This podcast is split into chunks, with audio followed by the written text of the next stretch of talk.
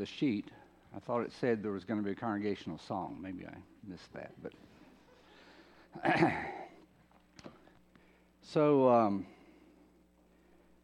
I have been publicly speaking, teaching, preaching for 41 years, over 41 years. And one thing I've learned from that is communication is difficult. Sometimes you try and say something that comes out the wrong way or misheard or, or whatever. And so, one of the um, lessons I learned, even prior to that, by uh, from Jim Woodruff, someone I knew from New Zealand as a missionary, and then he preached at College Church. He said, "You're not only responsible for what you say, but you're responsible."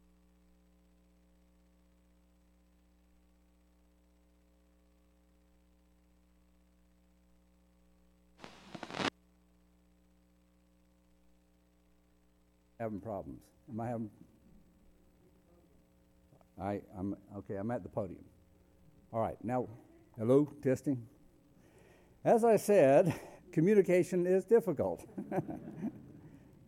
and so yeah, the light didn't come on at first, and it's very weak right now. So you guys can deal with that.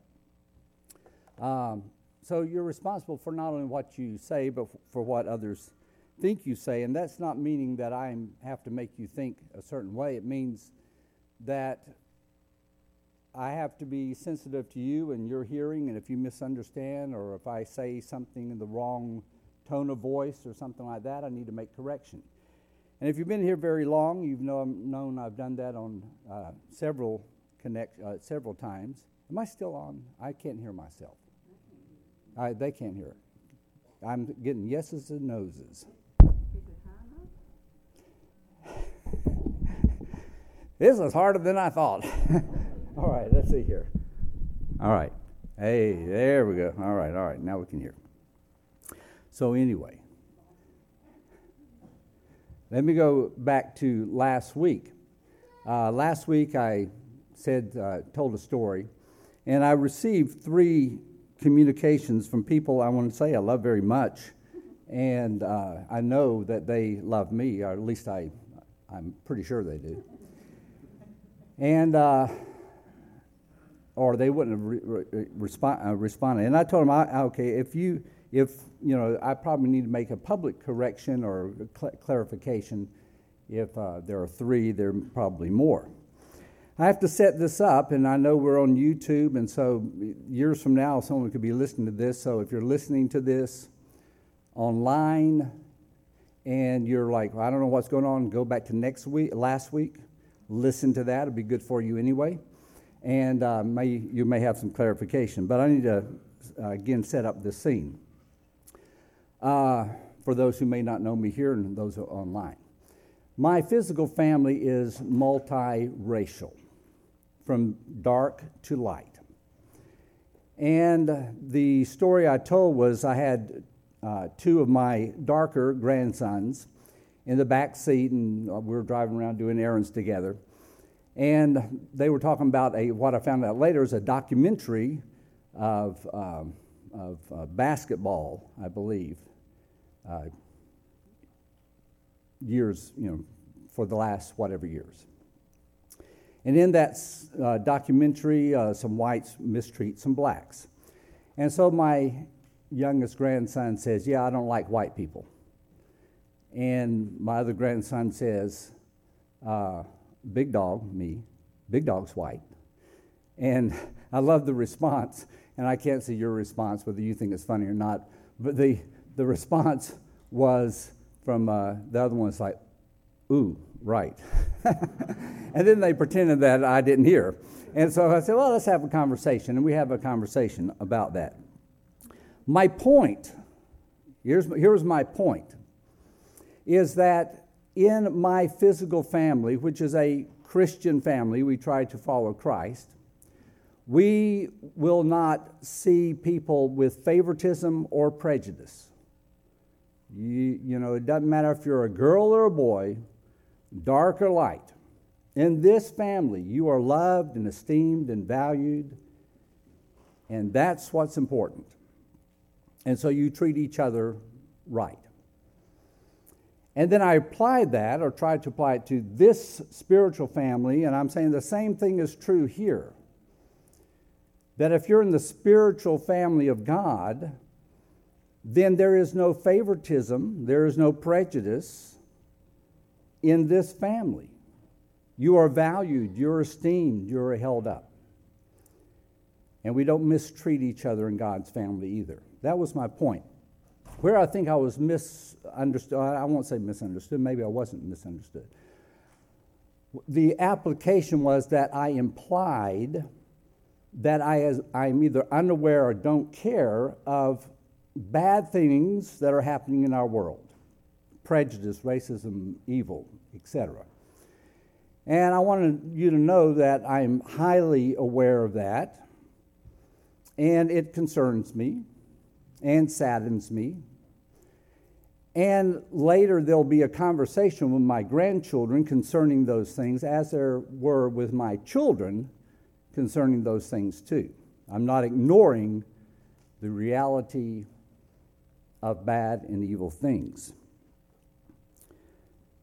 Um, I didn't write notes. What, what else was I going to say along that line? Um,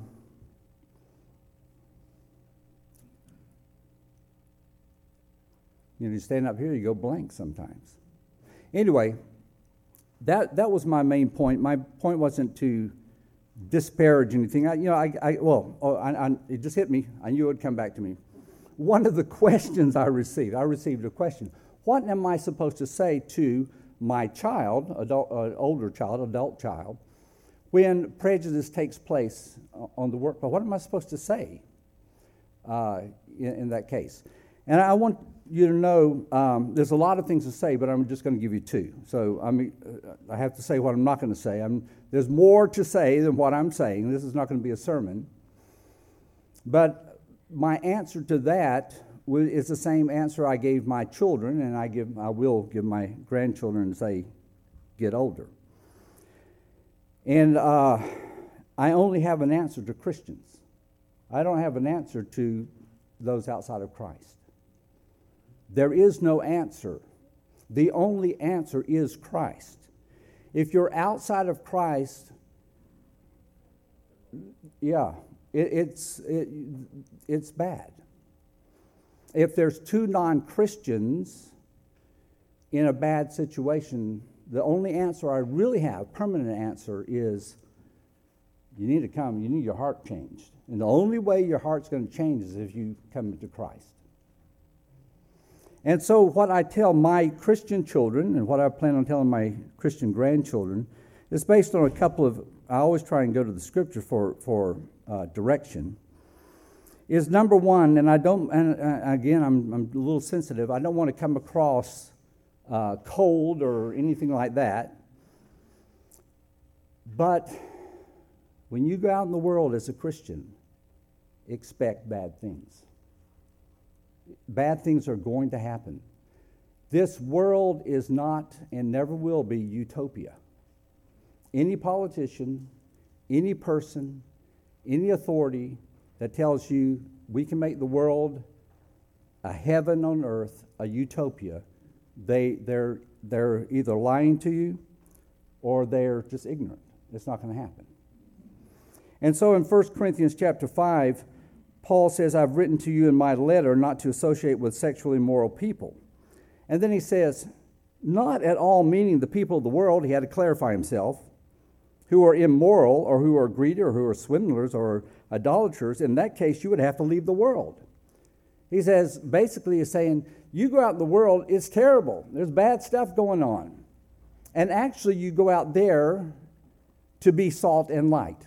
You need to be salt and light amongst all this terrible stuff. But he goes on to say, in the church, in our family, in our church family, you don't put up with this kind of stuff.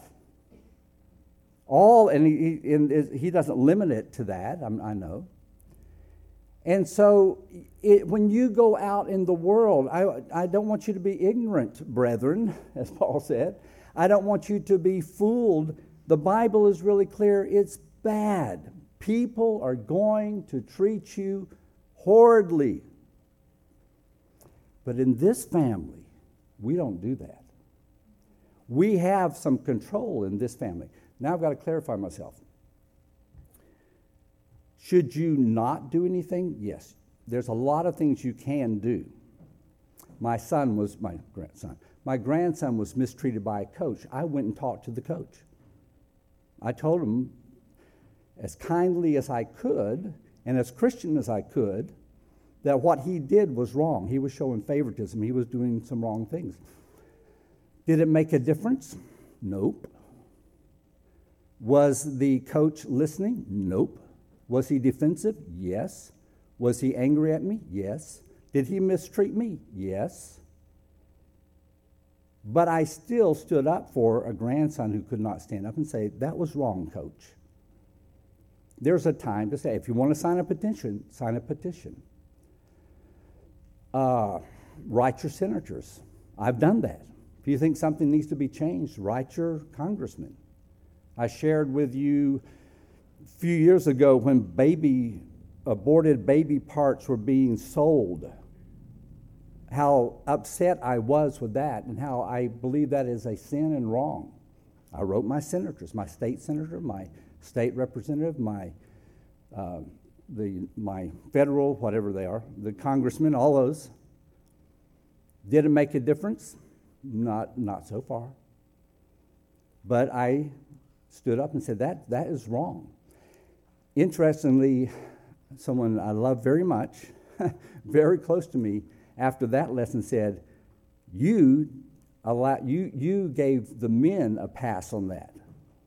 I, the next Sunday, I came up and said, Men are responsible too. and you are. You get someone pregnant, you are responsible for that child. Men don't get a pass. And so I had to correct myself then. So the Bible says, and, and, and it hurts. It hurts, I know. But when you go out in the world, the world will mistreat you. Expect it. And I will try to comfort you. I'll try to listen to you. I'll try to hurt with you when those things happen. But expect it. Expect to be mistreated. James, uh, excuse me, First Peter is another passage that goes along this line where he says, Dear friends,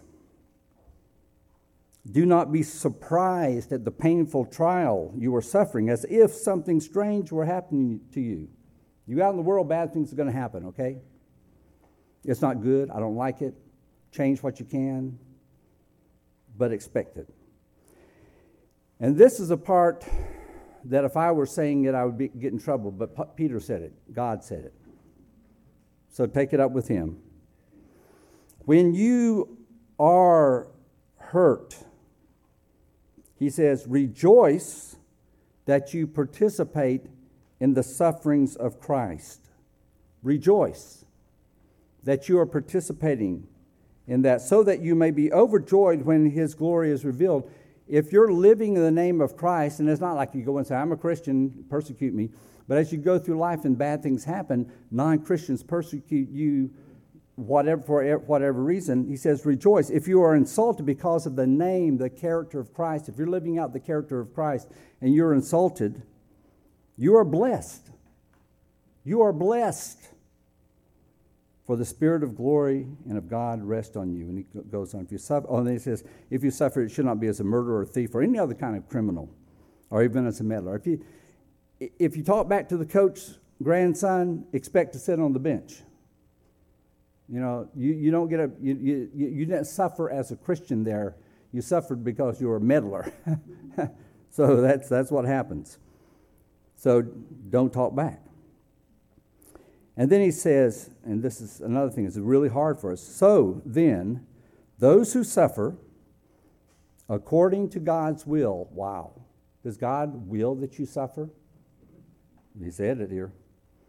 Those of you who suffer according to God's will should, and this is what I've t- taught my children, commit themselves to their faithful Creator.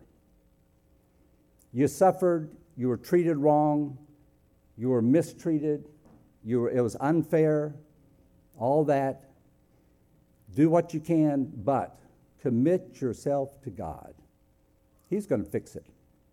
There's a lot of things that I can't fix and that you can't fix, and in this world will not be fixed. And so we're challenged to commit ourselves and just turn over to God. God, you're going to fix it.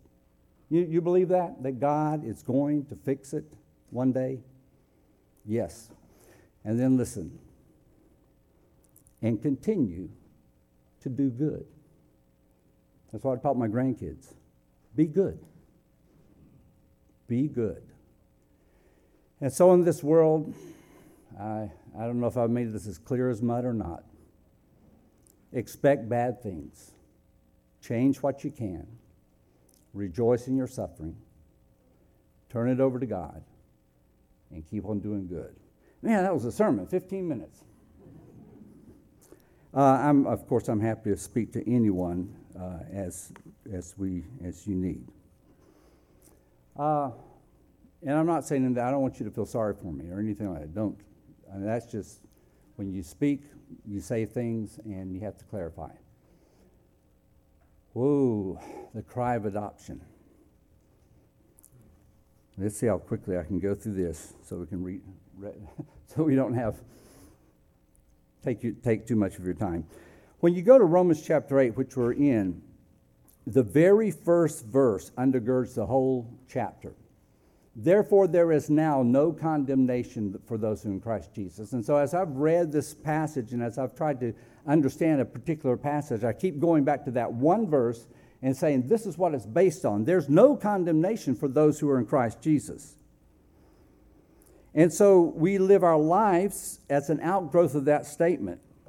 There's no condemnation, so we live according to the Spirit. Uh, the uncondemned person has learned and he's learning how to think in a new way.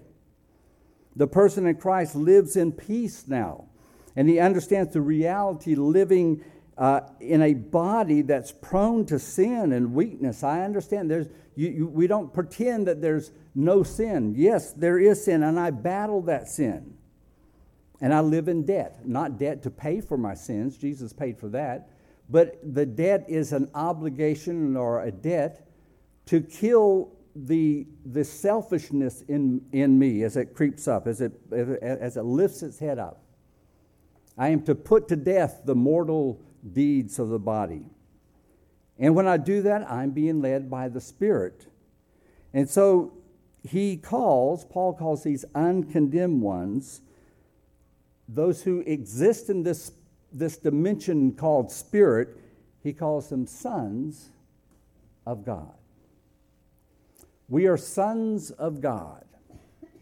For you do not receive a spirit that makes you a slave again to fear, but you receive the spirit of sonship, and by him we cry, Abba, Father. Sons, we are sons we come to Christ, we come into Christ, and the Bible is just full of, of trying to explain what that means. And a lot of changes occur in your life. And as you grow and mature, you see them more and more in your life. You're, one of these is you're called this beautiful phrase, sons of God. And I stated last week, this is not a male only thing just as being the bride of Christ isn't a female only thing. We're, we're sons. And, and the reason he used that word is this concept in their day and time, Paul's day and time, generally girls didn't get an inheritance. And so if he said daughters of God, it wouldn't have, it wouldn't, he wouldn't be communicating the way he needed to. So in our day and time, we can say sons and daughters. I have two daughters. They have equal inheritance in my will as my son does. All right, there, there's no special son gets more everything and the girls get nothing. So we could, you know, we could say today, sons and daughters, and some of your translations actually uh, say that.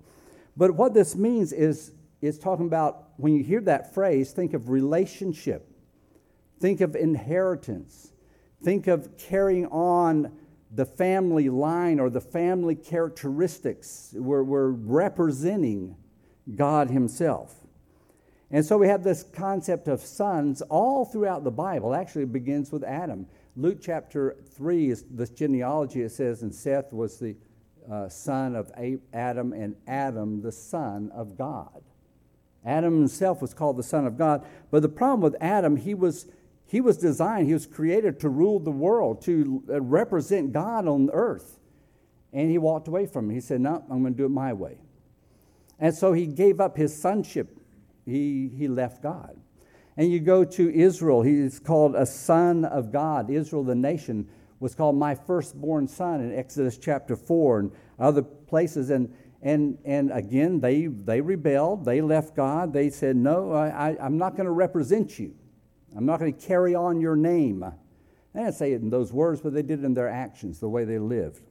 They worshiped other idols instead of God. The kings of Israel, they were called sons of God. Uh, in 2 Samuel, I will be, God is speaking, I will be his father, the king, and he will be my son. And again, they rebelled and they didn't live up to sonship either. They weren't the sons that God was, was calling them to. And you can say, taken after Robert here, they were shadow sons. These all represented either the true Son of God, Jesus, or I think Israel represents the church as a shadow. We won't go into that. But there's a lot, and I'm not going to, just for sake of time here, I'm not going to go through this in detail, but Jesus was called my beloved Son. You are the Son of the living God, Peter said. The whole first chapter, I was going to read a bunch of that in Hebrews. Chapter 1 says, The Son is the radiance of God's glory, and you are my Son. And bottom line, Jesus represented and lived out sonship the way it's supposed to be. He did it perfectly. He was the perfect son. And so he says, when you put on Christ, when you came into Christ, when you became Christ, you what Christ was, you are. It was imputed, it was credited to you. You you got this. This was given to you as a gift. It was grace that the perfection of Jesus in his life and sinlessness and his relationship to God is now given to you when you become a son of God. Not based on your perfection, but based on his perfection. And so you are a son. He views you as a son instead of this slavery spirit that you had under law and under sin. You are now regarded as son, daughter. And we come to this passage where he, he's, he talks about two spirits here. First part of verse 15, where he says, For you did not receive a spirit that makes you a slave again to fear, but you received the spirit of sonship. And I, uh, right when we began this chapter, I said a lot of times when you come to this word spirit, it's hard to figure out whether it's the Holy Spirit or your personal spirit or something else. And so, um, you know, I, I want you to know that you can understand this in two or three different ways, and it will not affect your salvation. All right? Might affect your understanding, but you're, you're okay to misunderstand this passage. All right? Uh, if you think it's one way or another, let, let me explain what that means. Some think it means you did not receive from the Holy Spirit a spirit of fear, but you received from the Holy Spirit a spirit of sonship. And you say, well, yeah, that's what it says to me. Fine. Or you did not receive fear in your personal spirit, but sonship in your spirit. And so, as I'm, of course, trying to make sense of the whole passage and, and this, I get into the technicalities of it, all right? I start looking at it, and I looked at it, and note in, in that second phrase, especially, the spirit of sonship there, the word the is not there. When you say the Spirit, it's usually talking about the Holy Spirit. And so several translations, including the NIV, have added the word the there, saying it's the Holy Spirit. They're trying to interpret it for you and say this is talking about the Holy Spirit. This is a capital S here. If you believe that, fine. That's okay. You can be wrong. no. But I, I, this, is, I, this is where I, I struggled this week, trying to figure out what this means. Both are a spirit. not the Spirit. Both say this. So literally, it says this you do not receive a spirit to fear, but you received a spirit of sonship or adoption. And the more I looked at that, that word can mean the spirit, our spirit, our, our, our spirit in us that has life and that has the life force in us. But it also means a wind, it means breath, it even means a disposition or an attitude. Just depends on the context. And let me give you an example. In Romans 11, verse 8, he says, God gave them a spirit of stupor, a spirit of stupidity, an attitude, a disposition. Uh, several times, uh, the word spirit just means the way you act, your disposition. And so I think that's what it means, especially when we connect it back to, uh, let's see here. Yeah, you did not receive a disposition of fear, but received an attitude of adoption, would be the better way of saying that, I think. And I think so because it also ties the word for, it's at the beginning of the sentence, ties it back to being sons of God. And so it's saying, What's your attitude when you realize you're a son of God? Here it is. You have not an attitude of fear, but you have an attitude or a disposition of adoption. So we're going to look at attitude and fear, uh, attitude not of fear, but of adoption. What, how, when you think of God, what do you think?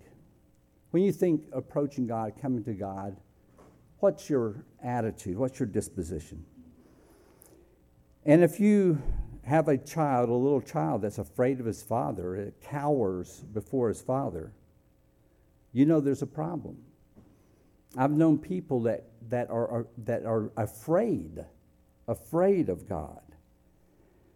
And this is where we came from. We came from fear fear of death, fear of living up to a standard, a law, being perfect, fear of punishment, and if you think about it during that time when you lived in that state, fun was a way to distract you from fear. You fill your life with stuff, with fun, because you're afraid when the lights go out and it's quiet and you only have your mind and you think about the future. There's no hope. You're afraid. And yet, in our new life, we did not receive afraidness. I, am not going to go off into what I'm not meaning here about the true fear of God. I just don't have time. But we did not receive afraidness. If we just move from one sphere of afraidness to another sphere of afraidness, I'm afraid as uh, Satan as my father, devil as my father. I'm afraid in that state, and now I'm going to be afraid in the state that I, with God. What, what, what have we done? My famous phrase that the kids always tease me about six of one and half a dozen of the other. It means the same, same either way. Am I to, maybe I get fire insurance and when I'm living in fear of, in, in the afraidness of God. I don't know. But the Holy Spirit is called a comforter, a counselor, a teacher. His goal is to change you. Yes, that change needs to be made. You need to see where you're doing wrong. And his goal is to change you. He's, he is the breath of God. He's the Spirit of God. He's the gentle breath of God that sways you. He's moving you, not, not jerking you around there, but he's, he's moving you slowly over time into the likeness of Jesus. There's a maturity, there's a growth, there's this change that is being taken. You're moved from the realm of fear to the realm of love. And we see that in a couple of verses. For God did not give us a spirit, and this is one, an attitude again where it comes up an attitude. He did not give us a spirit of timidity, but a spirit of power, love, and self discipline. That's the, that's the attitude that God has given us. That's what we have in Christ through the Holy Spirit, of course. There is no fear in love, but perfect love drives out fear because fear has to do with punishment. 1 John 4 18. If you're really interested in that, get on my podcast. You can go all the way back and hear a whole lesson on that. But the attitude of adoption, it's something that wasn't common in the Old Testament. In fact, the word is never used in the Old Testament, the literal word. Uh, it says uh, Esther was raised as a daughter by her uncle. Moses was raised as a son, but it never says they were adopted.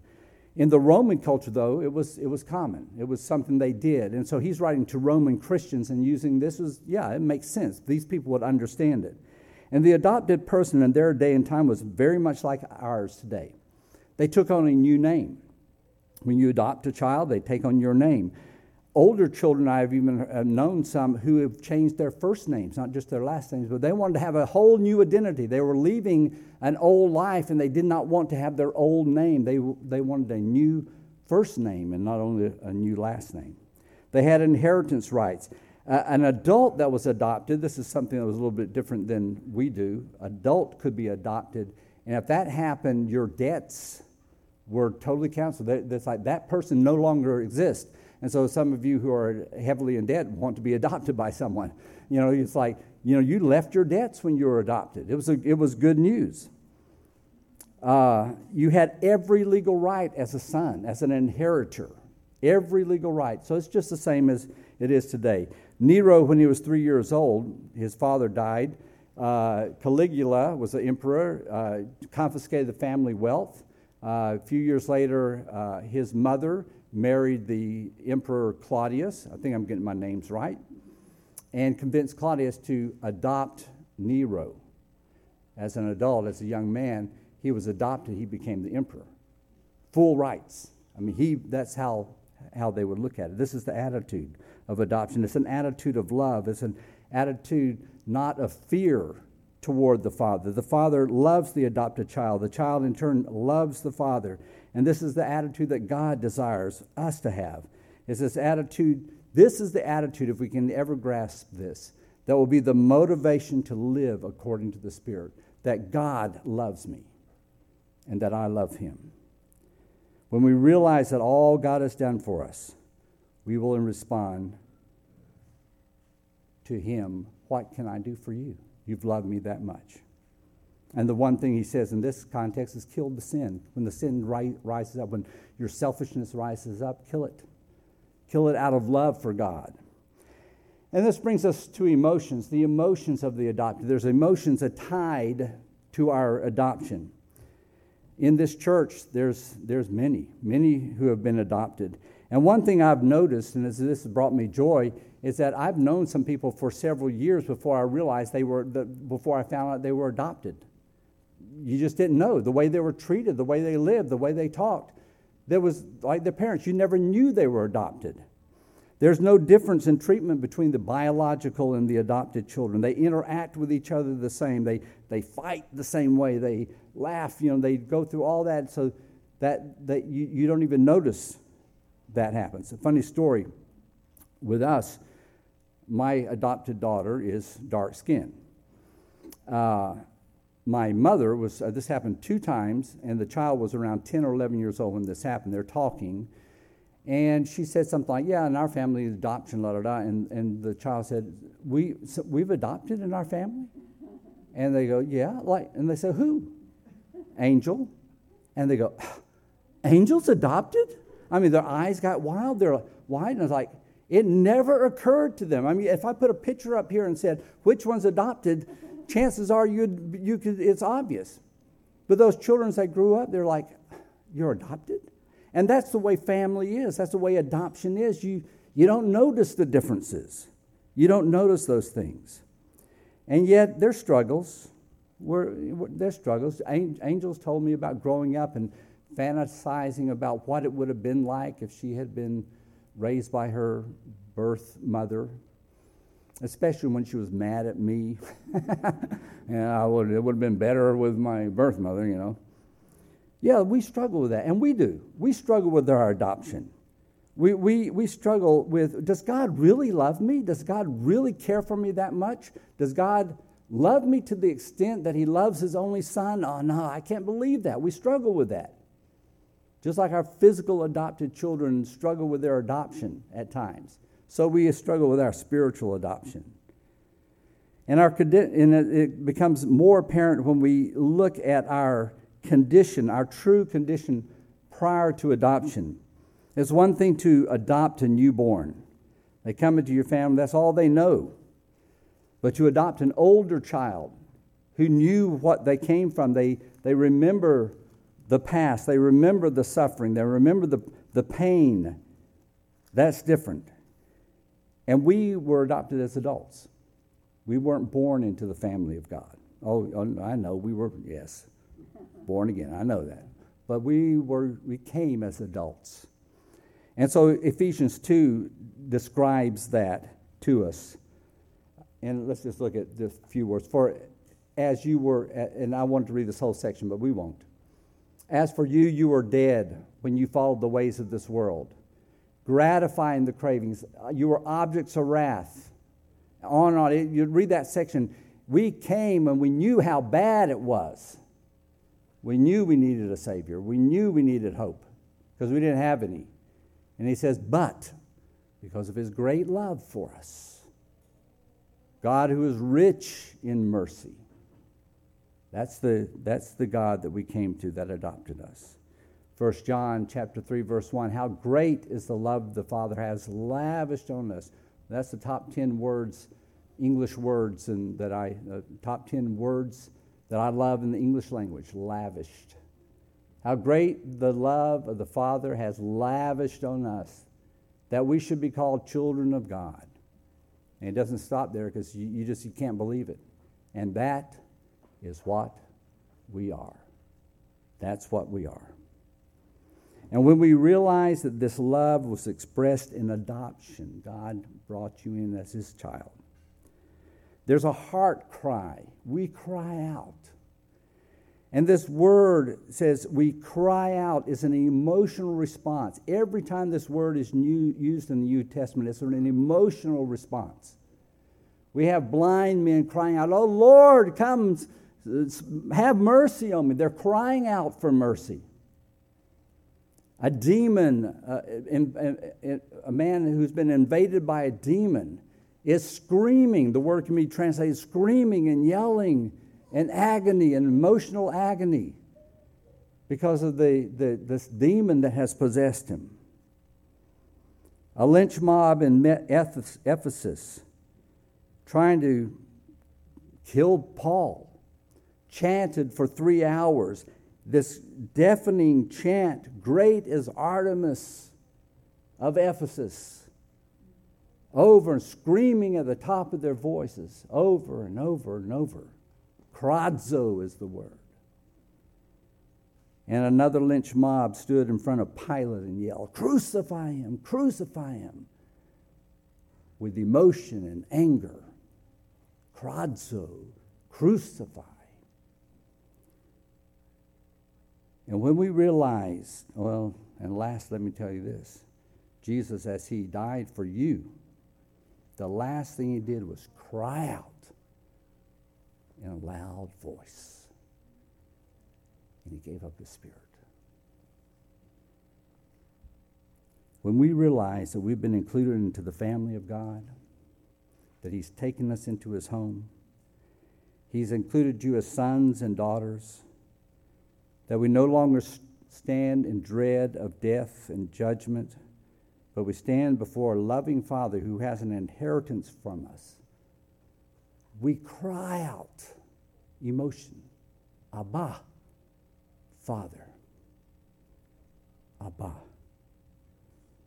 First word a little Hebrew child would say, they spoke Aramaic, was Abba. You know how it feels when you have a little child and they say, Mama, for the first time? Well, I said, Daddy, you wanted them to say, didn't say Daddy.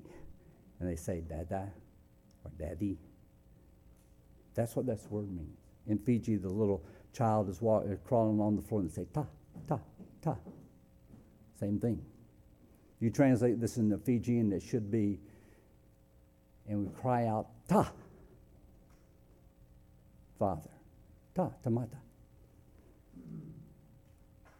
In English, we call Daddy. Daddy. Does God's heart leap for joy when his children say, Abba, Daddy? The only thing that will truly change us is not my list on the bathroom mirror. Things I need to do to change. It's okay to have them. And it's not going to come from my parole officer or a church program or a preacher. Change is not going to occur, not real change, if you live in fear.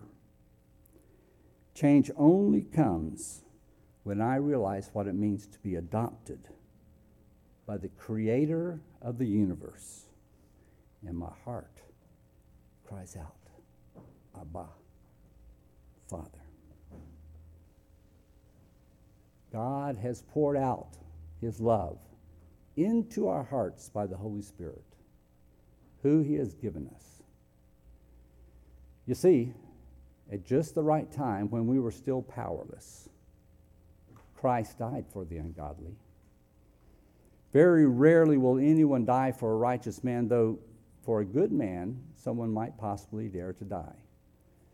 But God demonstrated his own love for us in this when we were in our worst state, when we were dead in our sins, when we were still sinners, Christ died for us. Abba, Father. Backing up to verse 12 through this verse in my paraphrase. So then, we are in debt. We don't owe our selfish and self centered self a nickel. We don't deserve or owe anything to me. For if one lives and exists for me, then that person is knocking on the door of death. But the one who is outward focused towards God's Spirit and His ways are in a constant battle. You continually put up a fight to the death each time selfish me raises its head in defiance of God. And this daily battle isn't through one's own power, but by the Spirit's strength in you. By fighting selfish me, you will live.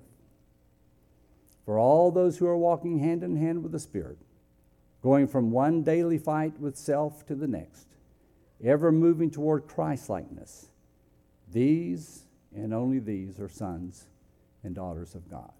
In today's verse. Because you are sons and daughters of God, you absolutely did not clasp, as you once did, to a disposition of slavish fear. On the contrary, you embrace the temperament of an adopted child in which the whole of your being swells up in a cry of joy. Oh, Daddy, Father. God bless us as we try to live for Him. I'm sorry I went a little over. I look for your grace.